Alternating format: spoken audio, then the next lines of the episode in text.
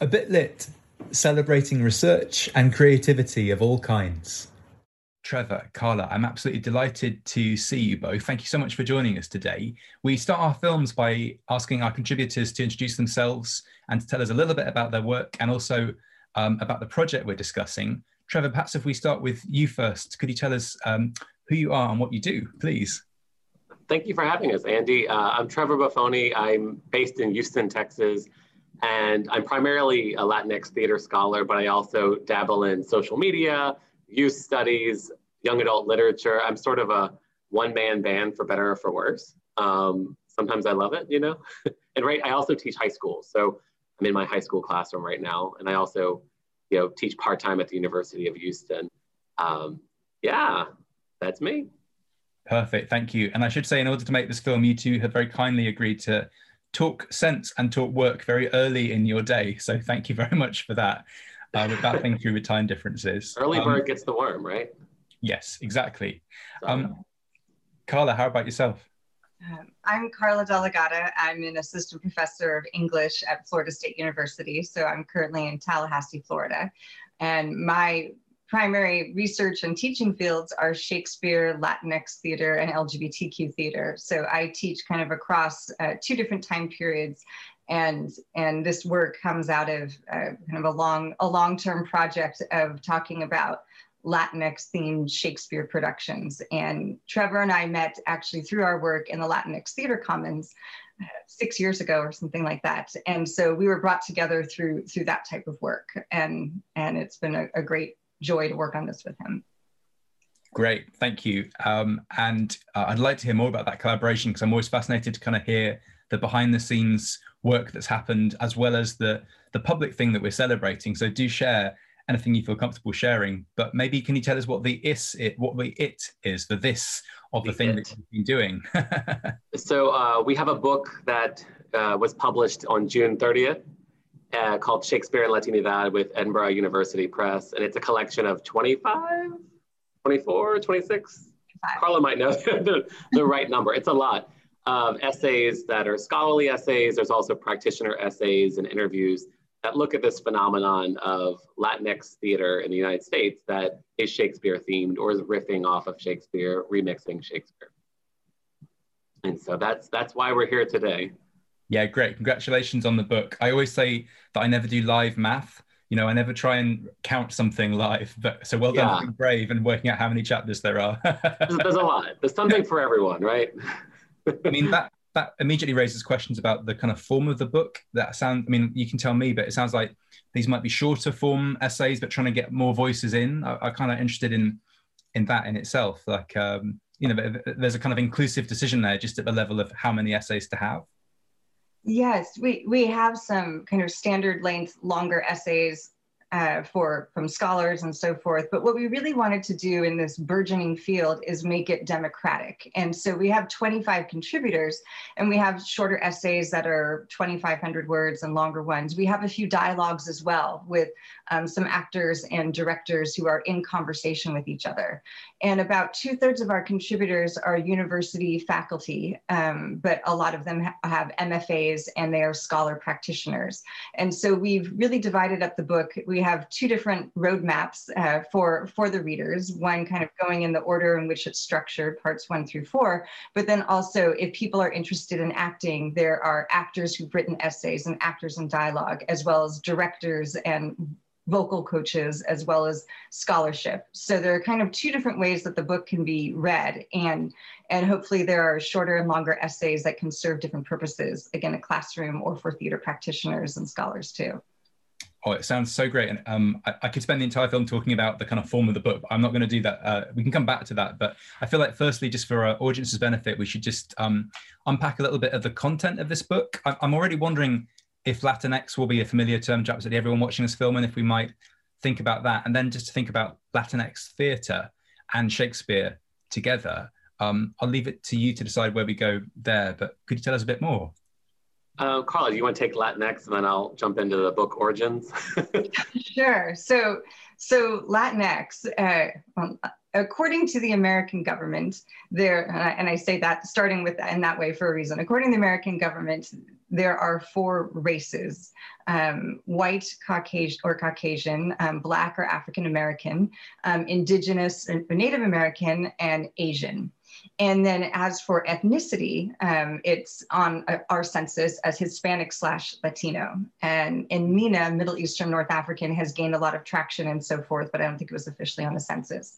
So people who are Latino, who are the, the people of the Americas who have typically a shared geographic or and political history. Hispanic um, also includes Spain and is more of a term that's based on language of, of countries that have Spanish as a dominant language. So there is a lot of overlap, but, um, but Latino is more commonly used. Uh, so the people who identify as Latino can be of any race, um, predominantly um, I think more than 75% of people who identify as Latino are, are racially white, but there are people who are mixed races and so forth. Um, and over 18% of the population of the United States is Latinx. And so this term Latino, as we know, Spanish is a gendered language. Um, so for more equality, it, it was Latina slash O, and then it went to Latin or some other forms, but then Latin X. So the X is there to mean um, there's no gender. Gender is not a binary. Um, some people take issue with the X now. It can be pronounced Latinx or Latinx. I prefer Latinx because it keeps the Spanish sound of Latino, um, and Latin X sounds a little racy, you know. Uh, but um, so now some people are saying Latine, ending with an E. So you'll hear a bunch of these terms, but this type of language play is germane to Latinidad. Latinidad means Lat- Latinity or, or Latinus, right, in the present tense. And that type of language play I've always associated with Shakespeare as well. Like this, this kind of complexity, it's changing, and it can be a lot of fun and, and sometimes also challenging, right? So, so that's the term that we're using, and we're referring to people who are are within the United States or currently live in what's the geographic um, boundaries of the United States versus Latin America. That was a brilliant account. Thank you. Fast forward a bit, and I was in Texas. I'm in, I'm in Texas, but a group of um, scholars in Texas, theater scholars, uh, literature scholars, we were putting together a symposium on Latinx Shakespeare's and specifically ways that uh, Shakespeare was intersecting with theater in the borderlands, um, in Texas and with Latinx population. From the very, very beginning, we're like, who's our keynote? And everyone said Carla Della Gatta. Like it was not even a question. Like we had to have Carla. I guess that was 2018. Yeah, yeah. Um, in April, uh, it was a one-day thing. It was really, really great, and there was clearly a lot of work being done in the field, right? Both scholarly work and also artistic work. And from that moment, this book kind of was born. This field of Latinx Shakespeare's has really blown up uh, and exploded in the last, you know, three years since we started the project. We kind of deliberately moved slowly because of that, because we didn't want to put the book out too soon, right? We wanted the conversations to actually be able to emerge. And so now, you know, we're seeing um, this intersection happening all over the place all the time when I started my graduate program um, in 2010, I wanted to, I think my original, as, as, the way scholarly topics develop, I, I think my original intention was to write about American Shakespeare festivals and what they mean to minority cultures, you know, in plural. And um, I, I had met Ayanna Thompson and I knew of her work um, and, and talking about race on stage. Um, and there's a lot of work by a number of scholars on Black bodies um, on stage and Blackness in the text. Uh, um, Alexa Huang had just published Chinese Shakespeare's. I'm like, oh, where's the stuff on Latinos? And there wasn't anything. I thought I would grab all three of these pieces and put them together and make an try to make an intervention um, in contemporary theater. And there wasn't anything. And the the questions I got in the pushback were, do Latinos do Shakespeare? I'm like, of course they do. And I and I I think I when I pitched the project as a graduate student, I had uh, found, to use Columbusing terms, seven productions, and I was grasping, and I really was. By the time I finished the dissertation, what, what year was that, Carla? Um, 2011 and and some of that has to do with searching knowing what to ask knowing who to find and some of it had to do with simply not a lot going on And, and then the Latinx Theater Commons forms in 2013. Actually, um, the, the, straw that broke the camel's back was a problematic Latinx themed Shakespeare production um, that, that started that. I, I started circulating and, and, realizing what's going on. When I finished the dissertation, I tracked over 40 productions. Uh, and then things just started to kind of hit a certain stride. Uh, a playwright and activist named Luis Alfaro, who was my colleague at my last institution, um, a MacArthur genius, was named the first playwright in residence at the Oregon Shakespeare Festival, which is the United States States' largest repertory theater. And with that, Trevor and I also met up too with um, the Latinx Playwrights Project that was held at, at the Oregon Shakespeare Festival, where I had been going for years as a Shakespearean. And then I was there with my Latinx theater colleagues. And that like what was happening i didn't you know and so so these worlds kind of started to collide as i had been working on it as other people started working on it and um and so that's kind of where we are. At this point, um, I have a monograph specifically on Latinx Shakespeare's that will be out in 2022. And I have tracked over 130 Latinx themed Shakespeare productions, and, and most of which have occurred in the last 20 years. But now I can really historicize them back to 1969 um, and some antecedents before then. So, kind of with the formation of this conception of, of an ethnic category of Hispanic and Latino. So, um, that, that's kind of where it's coming from. But even as Trevor and I have been working on this, more people are producing this art. And so that's really helpful, but it also changes the way that we theorize it and, and, and are able to understand it. And that's right. where I'd like to go next, I think, is, is the practice-based nature of, of your work and the book and, and this project. Before, before I do that, if it's all right just to linger with a tantalizing detail that Carla gave us um, from, from uh, your work more generally, Carla, and it sounds like we should get you back next year to celebrate your, your monograph. Um, oh, yeah. But if you went from um, having this kind of relative paucity of productions to work with early on in the project, but you now have 130 going all the way back to 1969, I, I, I wonder if the the recent um, explosion in, in productions has that made it easier to research historical productions? Has it kind of developed a language which makes it easier to go back to the archive and back to the historical record? Uh, actually, what's been more helpful is that a lot of theaters have been scanning in old information. There were productions that I looked up in 2012 that I was contacting people and so forth. Now people have uploaded old programs. I've actually purchased a number, a lot of ephemera on eBay. Um, strangely, um, periodically, I'll take two hours, watch an old movie, and query a whole bunch of things. But yes, the, the way what I'm querying for, as well as a network of people who I'm in touch with, where it becomes complicated is the the idea, the, the label of Hispanic slash Latino was, was coming into formation. So for example, Paul Robeson, the first African-American to play Othello um, with a white cast on a Broadway stage, then you see this picture of, of Robeson um, down like kneeling and his Iago is standing behind him looking threatening. And so the the what everyone talks about is there's an African American actor playing Othello, which nowadays wouldn't actually get much commentary. But what isn't talked about is his Iago is Jose Ferrer, who's Puerto Rican.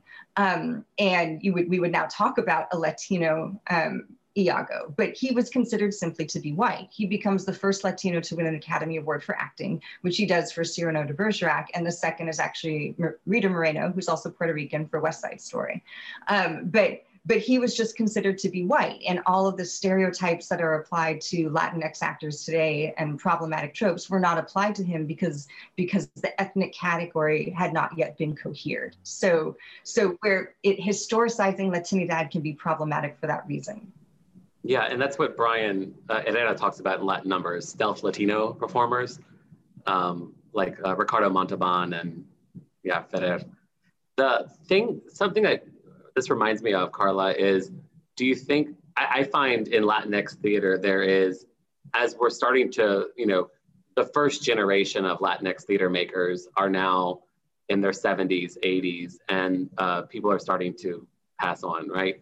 And so I find there is this momentum to archive things, right? And to tell, to, to collect oral histories and to like recover what's been lost, right? And so we're starting to find out, just like Carla was saying, about these productions that happened that just weren't recorded, right? No one reviewed them, no one wrote about them, the scripts weren't published, right? The websites didn't exist. And so it's kind of an exciting time if you're a researcher in this field to really be able to um, work alongside these artists to tell these stories. Right. And one of the things that, that Trevor, I mean, and in Latinx theater that one of one of the challenges and, and exciting opportunities too is that so much happens in a festival context. And I don't mean festival long-standing theater that has the word festival in its name, but there are a lot of kind of fleeting, not just fleeting productions, but fleeting venues for those productions. Yeah. And so Trevor's work really picks up when it comes to music and dance and, and other aspects of, of that type of, of, of theater as well. And so where it kind of marries up is is the these kind of interdisciplinary topics, right? That um, we're both kind of branching out in different ways. Perfect. So theatre happens not in conventional theatre buildings, but out on the street, in festivals. Um, yeah, wonderful. Like I say, that kind of brings us to where I'd like to go next, which is um, the practice-based nature of your work, and also the way that this book is brought into into, into conversation, scholars and creative practitioners. Um, I kind of just want to ask a really general question so you can take it wherever you want to go. So in a way, I'm just going to say, scholars, creative practitioners, tell me more. But uh, yeah, could you tell us something about what it means to bring bring those two worlds together um, and what what the result has been? Well, um, I will say this: there historically, in the U.S. at least, there has been this divide between scholars and artists, right? Uh, for whatever reason, right? Uh, artists maybe don't trust scholars because maybe scholars have had shady ethical practices in the past. You know, there's always reasons behind this.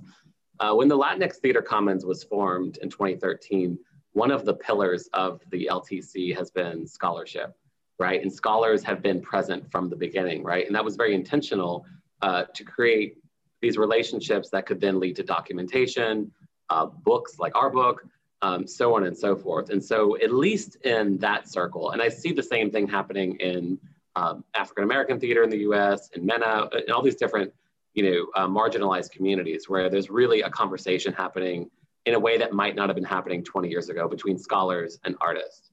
And so and the other thing I'll say is that a lot of, you know, even the people in our book who are writing a more um, practitioner-based essay, they're still scholars, right? A lot of people are artist scholars. They wear multiple hats.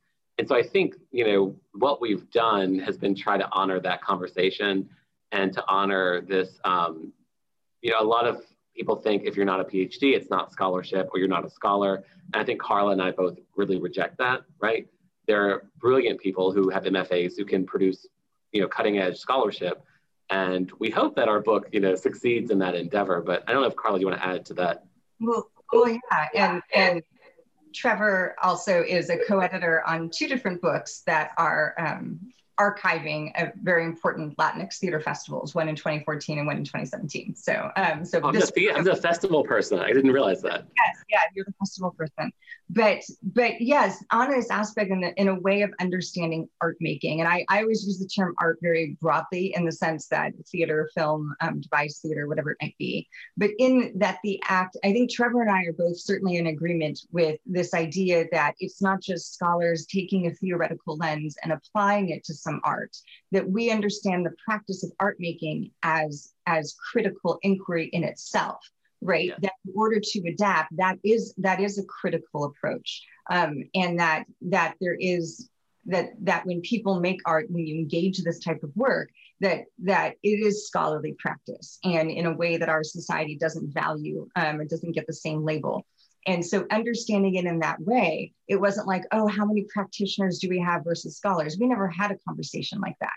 And, and some of the playwrights who wrote for us, um, Octavio Solis on translation, same with Migdalia Cruz, an actor um, named Frankie J. Alvarez, who was on Looking, he played Hamlet, Prince of Cuba. He's the first person to play Hamlet in the United States at any major theater um, as a Latino or Latin American. There have been other Latinx actors to do so, but he was the first one to play him. Um, and, and so he's writing about acting in different languages um, and what that means to his performance. And um, he has an MFA from Juilliard, and his, his essay is just as scholarly as an academic and theorized as many other kind of scholarly essays that I've read. So, um, yeah, yeah. Brilliant. I keep meaning to ask you both. Um, MFA means? Oh, Master of Fine Arts. So uh, typically, the people in our book have um, that degree in playwriting or um, directing and acting. Yeah. And and it's a terminal degree. So oh, yeah, it's a terminal degree. Um, yeah. You write a thesis. that sounds like a degree you get, and then someone kills you. yeah, what is a terminal degree? I think what what kills you is student loan debt. So yeah, this is the U.S. you know, uh, right? No, it just means you wouldn't earn a PhD afterwards. So thank you. Um, I mean, this is very dear to um, uh, a bit that the project we're speaking on now, which has tried to bring together practitioners and scholars. Um, and I'm always excited to hear about what I think you're telling me is, you know, the co-creation of art and knowledge, and particularly knowledge which remaps, you know, the ways in which knowledge has been used and abused in the past to favor non-marginalized communities. Communities are being centered by the ways we've told historical and contemporary facts and stories. Um, so I'm really interested in, in that. I kind of want to point our listeners to um, a couple of other films in case they want to follow up on any of this. So the Tide Project run by Nandini Das, which is on the history of um, immigration in early modern England, um, work with creative practitioners as well. So if people want to follow up on this, there's a film there. And Carla also talked about um, casting decisions around Othello, and we made a, a film with Miles Grier, who is very convinced that that that play has been written for white actors and should not be touched by black actors is essentially what he ends up uh, arguing in the film. So if anyone wants to follow up on any of these ideas, um, those would be uh, places to go. Um, do you mind telling us some sort of kind of big headlines coming out of the book then? So you've got these 25 contribute contributions, um, which already feels like therefore you're going to have a lot of stuff in the book uh, as editors to, to make decisions about, you know, do we want those things to end up speaking to each other or actually are we quite excited if they don't? I'm thinking about books I've edited in the past where I have to kind of make that decision about pulling things together or letting them sit in different places. But do you feel there are kind of um, headline stories, ideas coming out of the book that we might hear about now and will tempt uh, listeners to the book? Um, Carla, I, maybe we start with you. Yeah, I have ideas, but yeah. Uh, well, part of what I, I also want to, you know, what this association of Shakespeare and Latinidad. Like why why them together? It's not just yes, Latinx people also do Shakespeare, of course, um, and more and more so, but also in when it comes to this intersection, it oh it always involves some level of translation or language play. Um, even if Spanish is used um, in a in a minor way, indigenous languages, other languages, there's always some modification, right? Is there and and so what does it mean to to take a group of people? Because latinx people as as an ethnic construct did not exist in the early modern period. Shakespeare doesn't write of any latinos. There's one mention of mexico in, in the merchant of venice but um, it's not as it's not a recovery project. It's not about misrepresentation um, in the shakespearean canon. It's about a group of people um, what does cultural translation mean when that culture as a concept didn't exist um, in the literature that we're talking about so we have people who are talking about playing Shakespeare as Latinx. And we have people who are like, I'm Latinx and I've done Shakespeare, and what all of the challenges, um, assumptions, diegetically, right, you know, um, in translation, acting methods that involve um, Shakespeare in English when people's first language is Spanish, or when when actors are, are asked to act in Spanish, they're like, I'm bilingual, but I've never gone through actor training in Spanish, right? You know, and and all of these kind of minor and like um, kind of finer things, right? Um, so, so we're talking a lot about bilingual and semi-bilingual theater, as well as acts of translation, whether they're literary translation or cultural translation. So, I didn't answer your question in a cohesive way, but but Trevor can speak more to the organization of the book. But that those are all like the, the things that we're. But absolutely, and I mean the so there's four sections of the book. Uh, they're roughly even, and the first three sections look at uh, like translation, adaptation, dramaturgy. Um, I don't know why I can't remember the third, um, but these, basically what Carla just explained. And the fourth section, which is my favorite section, not just because I'm in that section, um, you know, um, is about the Oregon Shakespeare Festival and specifically the work happening in, in Ashland, Oregon. And for those that are not familiar with Ashland, Oregon, it is a rural town in Southwest Oregon with a, with a very low Latinx population. Uh, Oregon as a state is not necessarily known as a place with a high Latinx population either, but this is a place where the work has really been concentrated in the last, uh, you know, 10, less than 10 years, let's say, um, for a number of reasons. And so we look at how all of these themes emerge in this one rural location. Because on all, you know, a lot of times when we talk about Latinx peoples in the US, we're talking about Florida, uh, Texas, California, New York, Chicago. We're looking at these urban centers, right? I mean, not, not we in this conversation, but people tend to associate Latinos with major cities, right?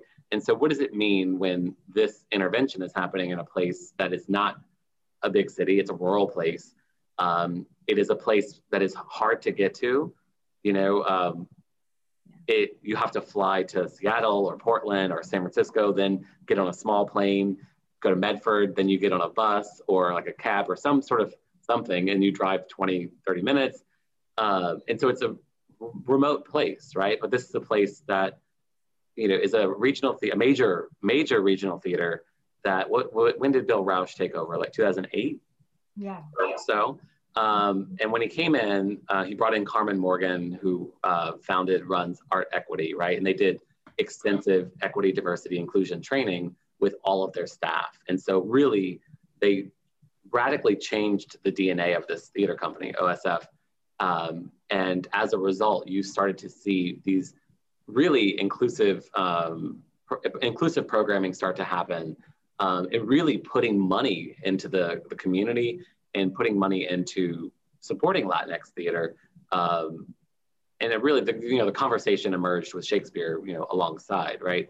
And so that section of the book um, looks at the Play On, um, Play On Festival, Shakespeare, or Play On Shakespeare, which is now its own, you know, nonprofit theater that had um, every Shakespeare play translated by a, or translated into contemporary English um, by different playwrights. And there were eight Latinx playwrights who did that. So I write about that and then Carta, just kidding, Migdalia Cruz, Octavio Solis write about their translation processes.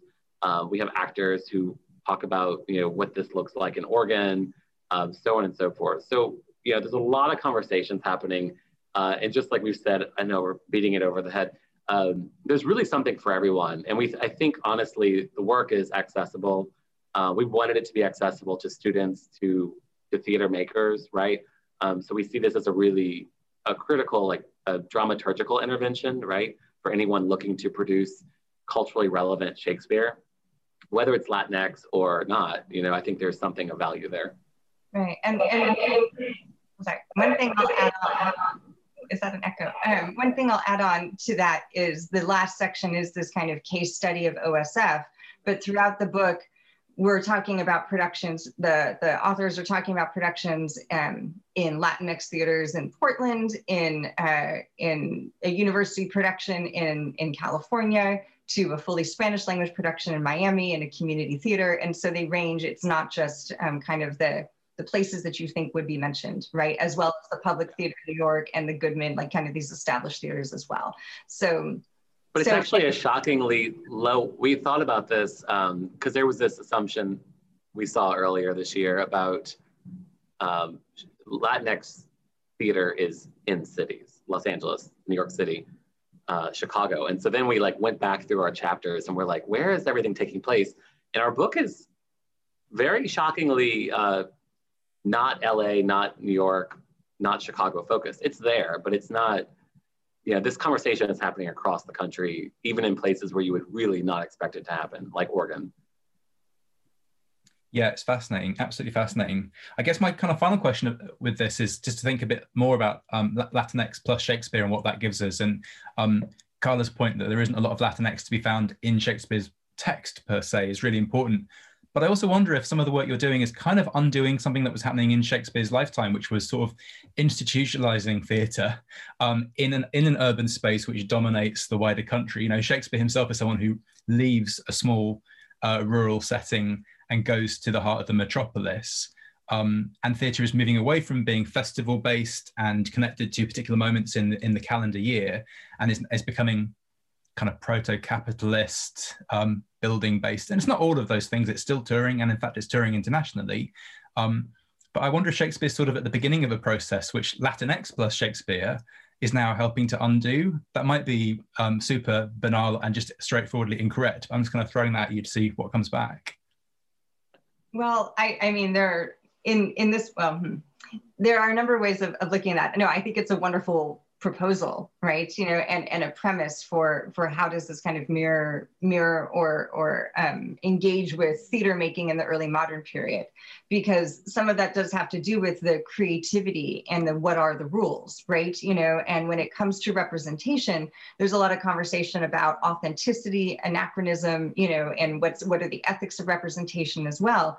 And so there are divergent viewpoints within the latinx theater community of why are we doing shakespeare Shakespeare. We need to tell our own stories. But there are Latinx playwrights and practitioners who have adapted Moliere, Chekhov, certainly the Spanish Golden Age playwrights, a whole bunch of Lorca. Um, Greek and, theater. And, yeah, Greek theater, absolutely. And so some people, it, it may, it's not Latinx as an identity and, and here's the take on what Shakespeare means. There's a whole bunch of different types of engagement of he's a good playwright why not right? It may have to do with generation it has to do with language but also where stories what certain elements kind of seem to fall into place with latinx culture. Some of my work is about this idea of fatalism or fatalismo like from octavio paz's um, work right? And how this relate this romantic idea of dying for love that really kind of blends into romeo and julietas right? And and it kind of works in that way. And so there are certain thematic strains that can come out as well as and when it comes to the comedy of errors and and issues of immigration same with 12th night. Some of them are kind of politically apt of the moment but also there are just some beautiful speeches that people are like i want to this is how I was trained. Of course, I want to engage with it. So, so it's not always about this opposition and and representation and a political stance. It sometimes it's just people making art. Great, Trevor. Any, any no, I, I, have nothing to add to that. yeah, I don't blame you. That was brilliant. Um, thank you so much, guys. It sounds like a really wonderful book. I love Trevor's idea that this will be of value to anyone looking to make culturally, culturally relevant Shakespeare. Um, I'm working at the moment on a production of a, a non-Shakespearean early modern play working with um, queer, transgender uh, and disabled performers. And um, I can already see how much value your, your own work will be as we start to have those conversations. So, you know, just selfishly, I'm excited to have this conversation. I know that so many people watching and listening will be getting the same value. We, we end our films by asking what the word literature means to you. And you're, you're welcome to answer this as professionally or as personally as you like. And you're welcome to answer it from your own point of view or from the point of view of you know the other people you've been engaging with in this book, what the term literature might mean kind of more generally in a Latinx plus Shakespeare context. Maybe if we start with uh, Trevor this time. Okay. So to me, literature, and I think this is where Carla and I have found success as a, a, a co-editorship, is it's living and it's breathing. And for us, it's really rooted in performance. So, you know, we early on both agreed that our book was about performance and theater and not necessarily dramatic literature. But of course, literature is part of that conversation. And so for me, it's something that involves real people. It involves, you know, living, breathing people on a stage um, performing. And that really gives that embodiment, right, uh, leads to that conversation about representation and inclusivity and social change and all of these different things. Because as, as I as I know, as we know, um, I believe being in co-presence with an audience in front of living, breathing people can really you know ignite a different kind of conversation than say something strictly on the page can. Thank you. If it's okay to ask a follow-up question, Trevor, I'm fascinated by that because um, I uh, agree entirely. I also wonder how that intersects with your work on things like TikTok and internet cultures, where you know the living and breathing. We've all lived through a, a year of exactly that being suddenly very difficult. Um, do you mind telling us a bit about how those connect for you, or, or don't connect? Oh, um, I think it connects in a very different way. Um, I think social media, specifically TikTok and Dubsmash, has the same potential, but um, it's linking people in a, in a digital space. So I write about, say, how um, different social media apps can like bring people together by replicating trends. So like Andy might create a dance trend to, uh, I don't know, the Scissor Sisters. I don't know. And then I don't know why that was the one I said. I'm gonna. And that's how I'm gonna end might, this film. I've already. I've planned my routine. That's how this film is gonna end. Done. Um, and then I replicate it. So then I'm in dialogue with you. I'm mimicking your body. I'm mimicking your movements. And then Carla comes in and she creates her own different spin on it, right? Like, you know, who are these two dudes? Like, I'm gonna, I'm gonna show them. And so us all being in conversation, doing the same dance, uh, the same trend, you know, creates this community. It creates this this culture that then will leave say Zoom or TikTok, and um, the conversation happens in a, a, similar way, but a very different way. I'm not sure if I answered that. I don't want to take too much time. Uh, no, that's brilliant. Those of you watching this film, do rush to TikTok after watching this so you can see our our three dances. And uh, yeah, there you go. um, Carla, it feels like a long time ago now, but the question was, and it's my fault, by the way, uh, but the question was um, what literature is, what it means to you, or to, um, you know, from the point of view of your own, of, of the work. Well, I I majored my undergraduate degrees. I have two degrees in English and two in theater, and and I had a wonderful undergraduate education. But we focused, I felt, so much on dramatic literature that we I we didn't get enough theater history and and understanding of of historical theatrical practice. It was a long time ago, so there's been a lot of research done since then. So um, I'm like, oh, it was before that stuff was, you know. Um, anyway, so but but I feel I felt as if I had missed out by not having that education in my it, it to me it felt like it damaged my or it, it it impeded my understanding of the dramatic literature, which is why I switched disciplines for my PhD into a theater program. And so I don't teach dramatic literature without some type of theater history, um, theater practice, performance theory along with it, because because you're missing, you're only getting part of it. But where Trevor and I also meet up in, in our other interests, like his through dance and TikTok, and and my work with um, bilingual and Spanish theater and so forth, um, it has to do with orality and the sound of, of poetry um, and, and of literature and so forth, that reading it aloud um, in any tradition, but that, that it becomes incredibly important and you learn something from that. So where musicality, rhythm, sound, noise. Silences are incredibly important, code switching, linguistic, going back and forth between languages.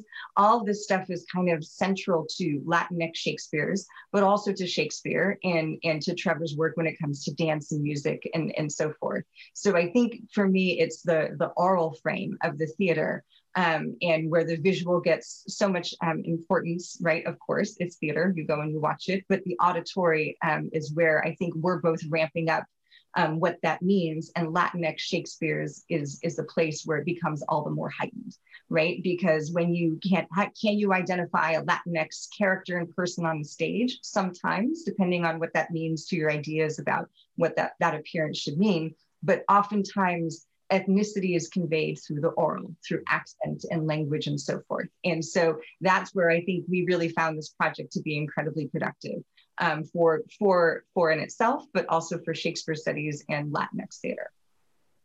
Yeah, that's fascinating. And that's been a real through story of everything you've said in this film, really, that kind of really interesting tension or combination of um, authenticity and representation and the right to claim an identity, but on the other hand, also to be also to have the right just to play across various identities and to be allowed just to be an artist and a creative. Um, I think that's incredibly exciting. I can't wait to read the book. Uh, congratulations to both of you. And thank you so much for talking to us today. Thank you for having us. Take care.